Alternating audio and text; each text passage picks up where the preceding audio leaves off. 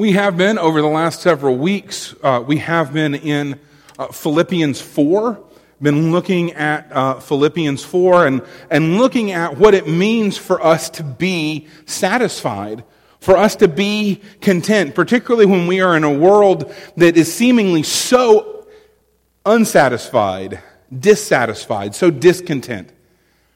And what it means to find our contentment in God and in the work of Christ. That first week, uh, two weeks ago, we looked at the fact that, that it's joy in the Lord that brings contentment in this life. And last week, we looked at, at provision, at God's provision, that God provides us with all that we need. And so this week, as, as we wrap up, um, we're going to be looking at how a satisfied soul, how, how contentment leads should lead to generosity and an outward focus. And so, as we do this, what we're going to do is we're going to look at the first couple of verses of Philippians 4, which you may have noticed we sort of skipped when we got started. And we're going to look at the last few verses of Philippians 4, which are not only the last verses of this chapter, but also the last verses of this letter to the church in Philippi.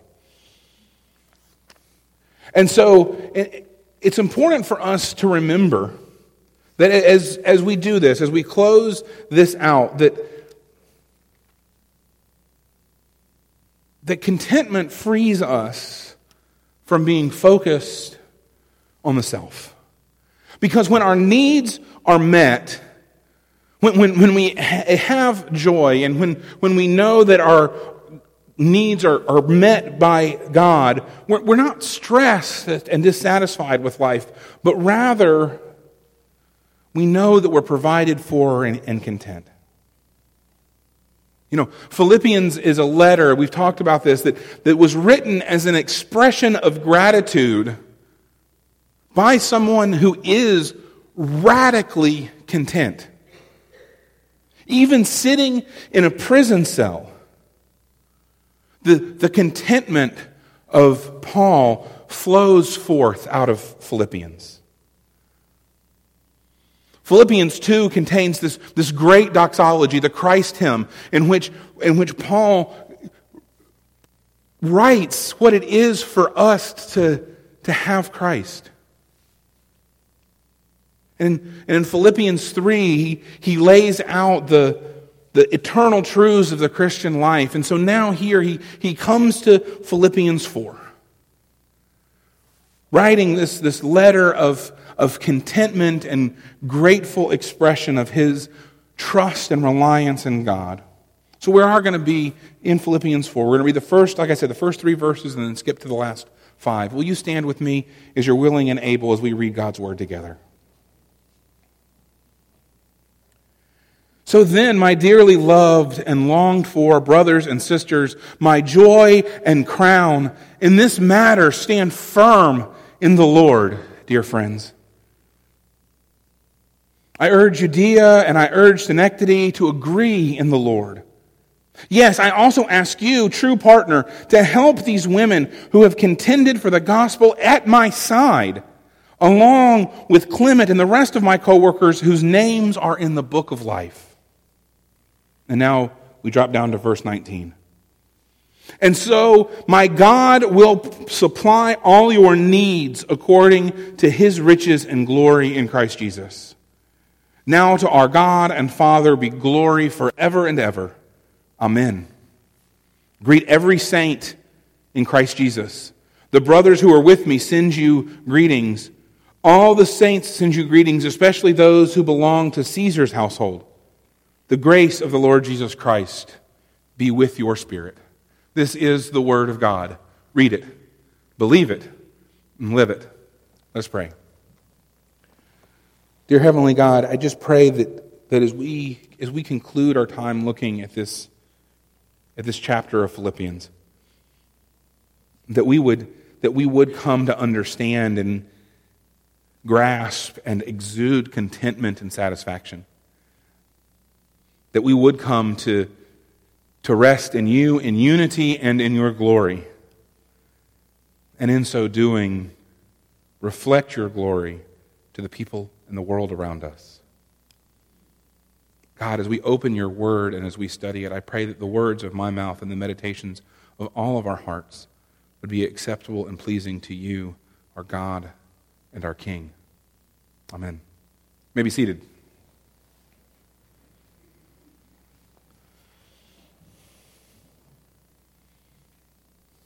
As we as we get in here, as we, as we go back to the beginning of Philippians 4, what we see here is we see that there's a unity in mission that Paul is calling the church to. See, he's, he's just issued this, this strong calling to the church in Philippians 3. And I would urge you, if you have an opportunity today, this afternoon, or this week, to go back and read Philippians 3 to see what it is that God has called them to. Because he starts that first verse in chapter 4 with this word, therefore. Or, or as we read it today in the, in the CSB, it's so then. And when we see phrases like that, we've talked about it, right? When he, it's connecting what Paul's about to say to what Paul has been saying. And so he's been laying out for them this, this challenge of the Christian life, this challenge of, of, of what it is. And then he says, So then, my dearly loved and longed for brothers and sisters. In the midst of this, in the midst of, of handing them this challenge, laying this challenge down in front of them, Paul is once again expressing his great affection for them. He loves them.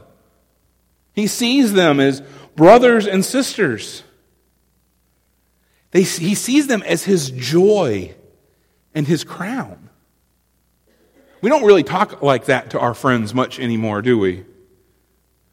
Go back sometime and read letters that were written between people, even into the 19th century, but particularly in the 18th century. It's the time period that I'm the most familiar with. And people write these letters and they talk to each other and they express their affection and their care and their concern for one another in language like this. You know, I'm just going to guess if, if most of us these days, if we were to receive a text message from somebody that said, I love you, you are my joy and my crown. If, if we were to get that text message and it wasn't to come from our spouse or our significant other, and our spouse and our significant other were to see it, they would get a little upset, wouldn't they? What do you mean you're someone else's joy and crown? But this is the way we used to talk to each other. This is the way we used to express our love and our affection for one another. This is what Paul's doing. Paul's, Paul cares deeply for these people, deeply for the members of this church at Philippi. And in, in, in that, he urges them, right there as he continues, he urges them to stand firm in the Lord. Now, what we've been looking at, this, the, the, the, the meat, the center of Philippians 4, is Paul expressing to them how to stand firm to stand firm in contentment, to be joyful, to think on things that are good and lovely and pure. That's what it means to Paul for them to stand firm in the Lord.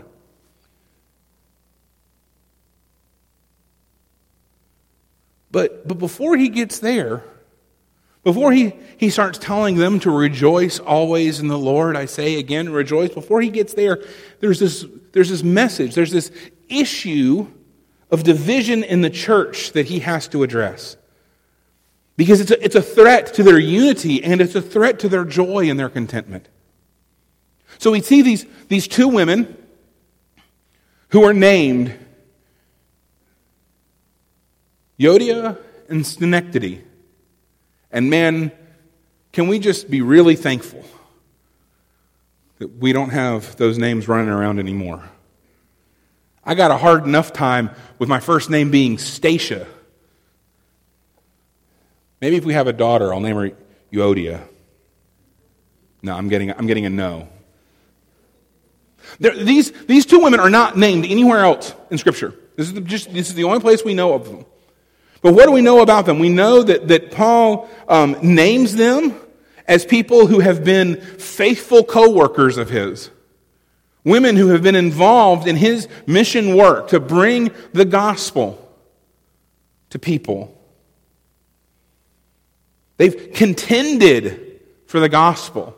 Man, that's not like they showed up at church and they, and they sang, and on the way out they told the preacher how great he was, and, and that was, they contended for the gospel. They were in the trenches with him.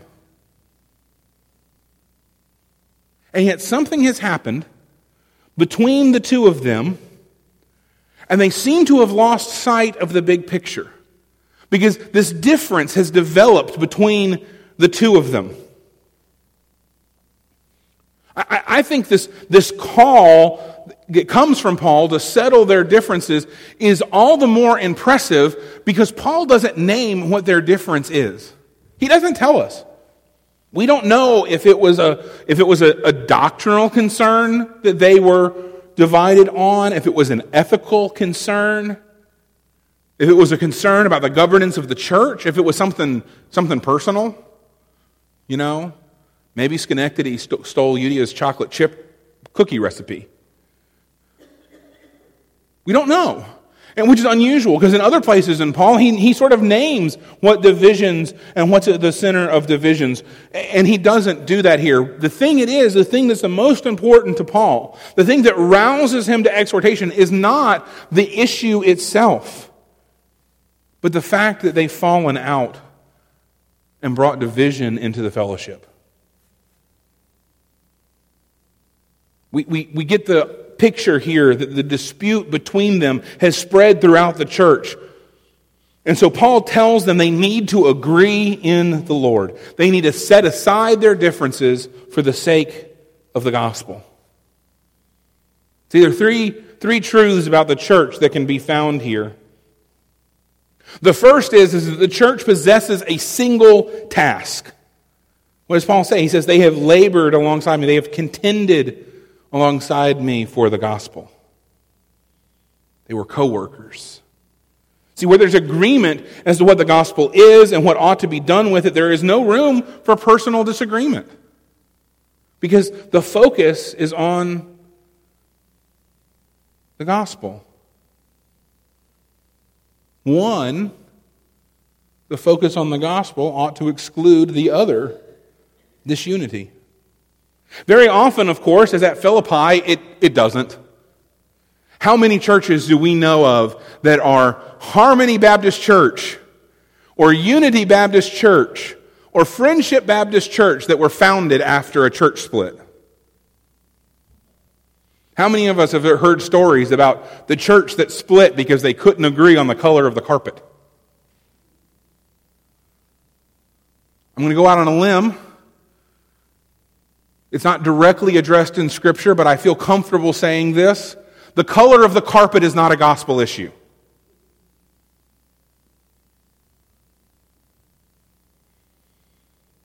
And yet we divide ourselves. But see, to agree on the gospel is the most fundamental form of unity. It involves a unity of mind and heart. To agree on what the gospel demands in its proclamation to the world is to create unity by common action. The singleness of the task ought to be reflected in the singleness and the unity of the workers. So that's first thing that we learn about the church. The second thing that we learn about the church here is that the church ought to be marked by a mutual helpfulness. Paul tells the church in Philippi, help these women. No Christian, we might say, is at liberty to stand aloof from the needs of other Christians. The very existence of the need is, is a call to come to the aid and the help of your fellow Christians. See, Paul doesn't address Euodia and Syntyche and say, Look, I need you to go to the church for help. He says, I urge you to agree in the Lord, and then I ask you, the church, to help them. The command is, is for the church to make the first move. Whether, whether these two ladies are up for it or not. Paul assumed that this element of mutual assistance was an essential part of the inter Christian relationship, of the relationship of Christ followers one to another. That's second. Third, The third thing we learn for the church here is that Paul displays the church as a place of fundamental oneness.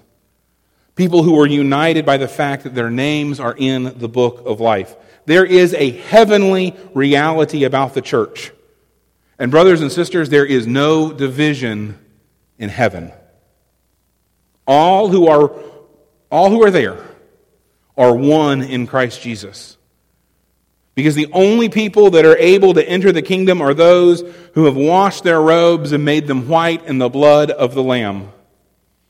Those whose names are written in the book of life.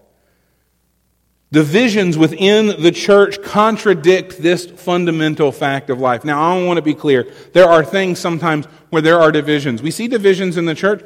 There are not denominational divisions in the church, aren't there? There are some fundamental ways that we understand the gospel that's different from some ways that our friends down the street understand the gospel. But there's still a, a way to be united with them, to be unified with them. Because divisions within the body of Christ contradict the reality of heaven. See, the church on earth is called to be a reflection of that heavenly ideal. It's, it's, it's be, the nature of the church. It's the nature of this community of the redeemed to confess unity in heaven and to practice unity here on earth. And it's, it's that unity and that focus on mission that can bring contentment these first three verses of chapter 4 highlight the importance of being of one mind within the church. Because the odds are that if the church is suffering division, then it's not focused outwardly on its mission in the world. The odds are that if the church is suffering division, it's focused inwardly on itself. So, this, this call of Paul to, to generosity, this call to contentment starts with this call for unity within the body of Christ, unity that is focused on the mission of the church. To be a reflection of a heavenly reality, and in the process, to call people and show people Jesus. So now we, we skip to the conclusion. And, and these, last, these last few verses are the, are the conclusion not only of this, this sort of discourse that Paul has on contentment, but it's also the conclusion of this letter to Philippi. You know, Paul's shown how content and joyful he is, even in prison. He's shown what the, what the gospel, what the good news has done for him. But he turns around and he says, you know, this isn't just about me and what I've been able to experience, but it can be your experience as well. The trustworthiness of God is Christian truth. Starting next week through Christmas, we're going to be looking at the promise of God and how those promises are manifest and how those promises have been fulfilled. Primarily in the birth of Christ. God fulfills and honors his promises perfectly. God is trustworthy. Because if he were not trustworthy, he could not be God. You know, that's the difference between, between the real, true, and living God and these, and these false gods. If, you ever, if you've ever read Greek or Roman or, or Norse or Indian or, or, or Celtic mythology, the, the, the gods, little g gods that they worship, aren't trustworthy, are they? I mean, there's a whole subgenre of Greek mythology about how untrustworthy Zeus is. Because, because those gods weren't real gods. Those were gods that we had made in our image. Those were gods that were reflections of us as human beings. And we do this all the time. We, we assume that, that God is just like us, except bigger and stronger and better. But God is not made in our image, but we are made in God's image. And so we can be not terribly trustworthy. And sometimes it's not on purpose, right? I, I, I will tell you something. I promised this week that I would be at the Brotherhood breakfast this morning. But I didn't write it down and I didn't put it in my phone. And so I got up, I got showered, I took care of the kid, and he was really cute this morning. And I came into the office and I sat down at my desk, and there was a note that I had written to myself on Thursday Don't forget men's breakfast. Well, guess what? I didn't do it on purpose. I didn't intentionally lie to Henry when I told him that I would be there. But I'm a human being, and I'm imperfect, and I forget things. I particularly forget things if I don't put them in my phone and set a reminder. God never, not once, has forgotten to show up. God not once has ever broken a promise, intentionally or unintentionally. We see in verse 19 where he says, My, my God. Notice what he says about God. My God. That's the relationship that he has with God, that Paul has with God. My God will supply all your needs according to his riches in glory in Christ Jesus. Nothing will prove beyond the capacity of God. He will meet your need to the full. Because God's supply is not going to be limited to the size of your need, but to the abundance of His riches. And, and guess what? Your, your need is minuscule in comparison to the abundance of God's riches. But the key to this, the key to all of this, is that last three words in Christ Jesus. Christ mediates to us all of the benefits and blessings of God. But more than that, Christ himself is the sum of all of the blessings of God. Notice what it says here. It doesn't say through Christ Jesus, but in Christ Jesus. Jesus is not, is not the, the channel through which God's blessings flow, but it's the place in which they are deposited. It's because of Christ that Paul is contented. And it's, and it's Christ whom he offers to us as the means and the guarantee for our contentment. Because for Paul, the person who possesses Christ possesses everything. But let me say it this way it's not just Paul that says that.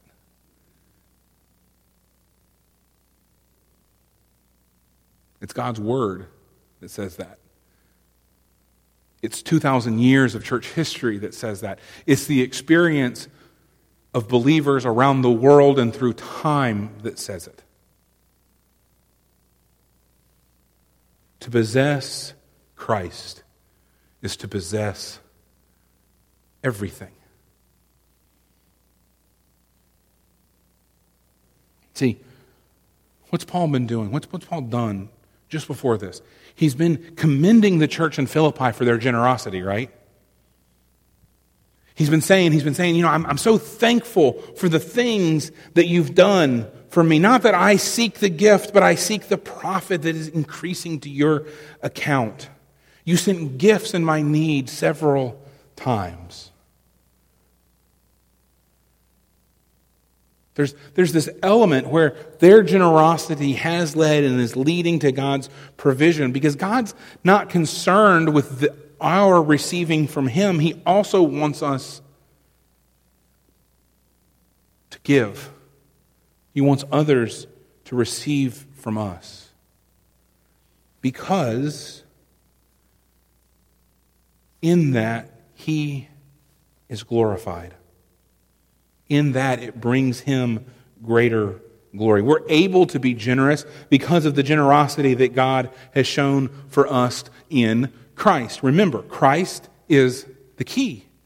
He's the key to contentment, He's the key to generosity, He's the key to hope, He's the key to provision. Christ is the key. Because it is in Christ that God is most fully glorified. As we reflect and as we act out God's generosity by our own generosity, we are showing our contentment in Christ and we are extended, extending, reflecting, and being a part of God's glory. Let's, let's, let's look at the story of Paul in the church in Philippi. Paul's outward focus, Paul's desire to go and to take the gospel to the nations has, has led him to the Philippians. And in that process, as he's come to the Philippians and as he's brought them the gospel, they have received and met Christ. And then there's this, there's this opportunity that Paul has to go on, and, and their generosity coming out of knowing Christ has allowed Paul to take the gospel to other places and has been a reflection of God's glory. God, Paul prays for them that their love will grow more and more, so that whether or not he's there he will hear of the demonstration of their faith. That's back in the first chapter. See, their generosity to Paul and to others is the fruit of having them having met Christ. And so their generosity and their outward focus is a reflection and a demonstration of God's glory and of God's salvation. A life of contentment will lead us from being will lead us to be more outwardly focused toward others. And that in turn provides us with the opportunity to witness to our faith, to point others to the source of our joy. Contentment and satisfaction is sorely lacking in our world. Just look. And so when we, who claim to be followers of Christ, when we aren't satisfied, what we are testifying to the world is that Christ isn't enough. Which, hopefully I don't have to say this, is hogwash. Christ is enough. So when we if and when we aren't content in Christ, we need to seriously evaluate our relationship with God to determine if we truly know and understand what it is that God has done for us. See, this is how Paul concludes the letter with a warm farewell and a final word of blessing. The grace of the Lord Jesus Christ be with your spirit. Like Paul, the Philippians needed God's grace to continue to joyfully stand firm in the Lord. And we need that same grace to continue to joyfully stand firm in Him. Life is going to happen. But when we come back to Christ over and over again, it gives us the ability to stand firm in the Lord, to be content, and to be vessels of His glory and His messengers of His gospel into all the world. There's this idea that, that we sometimes have that the gospel is simply for those who haven't heard it. I, I have friends who have been told, You preach the gospel too much. Give us something else. Brothers and sisters, we need to be reminded always of the work of God in our lives and in the redemption of His creation. There's this, there's this phrase, this idea that comes out of the Reformation that the church needs to be reformed and always reforming. Reformed and always reforming. The idea is, is that if we aren't vigilant, that corruption can re enter the church. Let's take that same idea and apply it to ourselves. We need to be saved and always being saved. Yes, we are saved once. I preach eternal security. We can't lose our salvation. That's not what I'm talking about. But there is a need to continue to grow in Christ likeness, to strive for holiness, to experience sanctification. We have been saved, but if we are not careful, the enemy can still move in and separate us one from another, to create division and disunity, and can cause us to turn inward instead of outward and grow in our discontent. And what happens when that happens? When, we, when we're divided one from another, when we turn inward, when we grow in discontent, we present a testimony that Jesus isn't enough, that we're concerned about our safety, our provision, our survival, because God isn't going to provide for us. Our testimony becomes an anti Christ testimony. And we become unwitting tools in the hands of the enemy sharing our contentment and the source of it with others is evangelism. When, when, when our contentment manifests itself in our lives, there's a generosity that pours out of us. And I'm not talking about, I'm not talking about money. I'm talking about time. Generosity of time, a generosity of spirit a generosity of kindness. If every person in this county who confessed Christ was simply kind to everyone that they came in t- contact with, the world would look a little different, wouldn't it? There's a generosity that should pour out of us that's, that's focused not on ourselves and on our needs and on our concerns, but focused on others. and being the reflection of God's glory in the world around us. And so this week, as we move toward Thanksgiving, and man, I'm really excited. Turkey and and I get to make the sweet potato pie. We're going to Pennsylvania. I get to teach those Yankees what sweet potato pie is.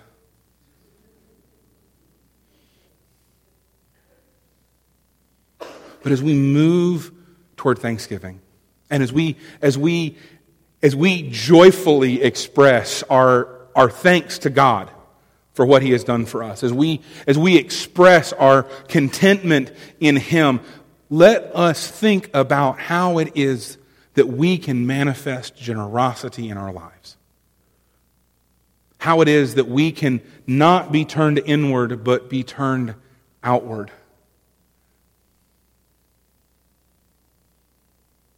I was watching a, some, some folks that I, I enjoy watching their sailing videos. And they're in the Chesapeake right now. And they went to visit a, a lighthouse museum. And they were looking at the lens. And there's this, there's this tiny light that sits in the middle of the lens, but then the way the lens is constructed and it focuses that light down into a single beam. And in that process, it gives information, right? It lets other sailors know that there's, that there's something there. What would it be for us to be lighthouses? Where our lives take the glory of God and focus it down in such a way so that the people around us can see it and it can be a beacon to them so that they know where they are and they know how they are to be saved from the storms and the tempests and the rocks and the shoals of life. So, enjoy the parade. I'm going to. Enjoy the football games. I'm probably not. Enjoy your friends and your family and your food. But polish and sharpen your lens to reflect the glory of God out to the world around us, to be a beacon and a hope to a world that is experiencing storms and rocks and wrecks. Our hymn of invitation this morning is, I, is 606. I gave my life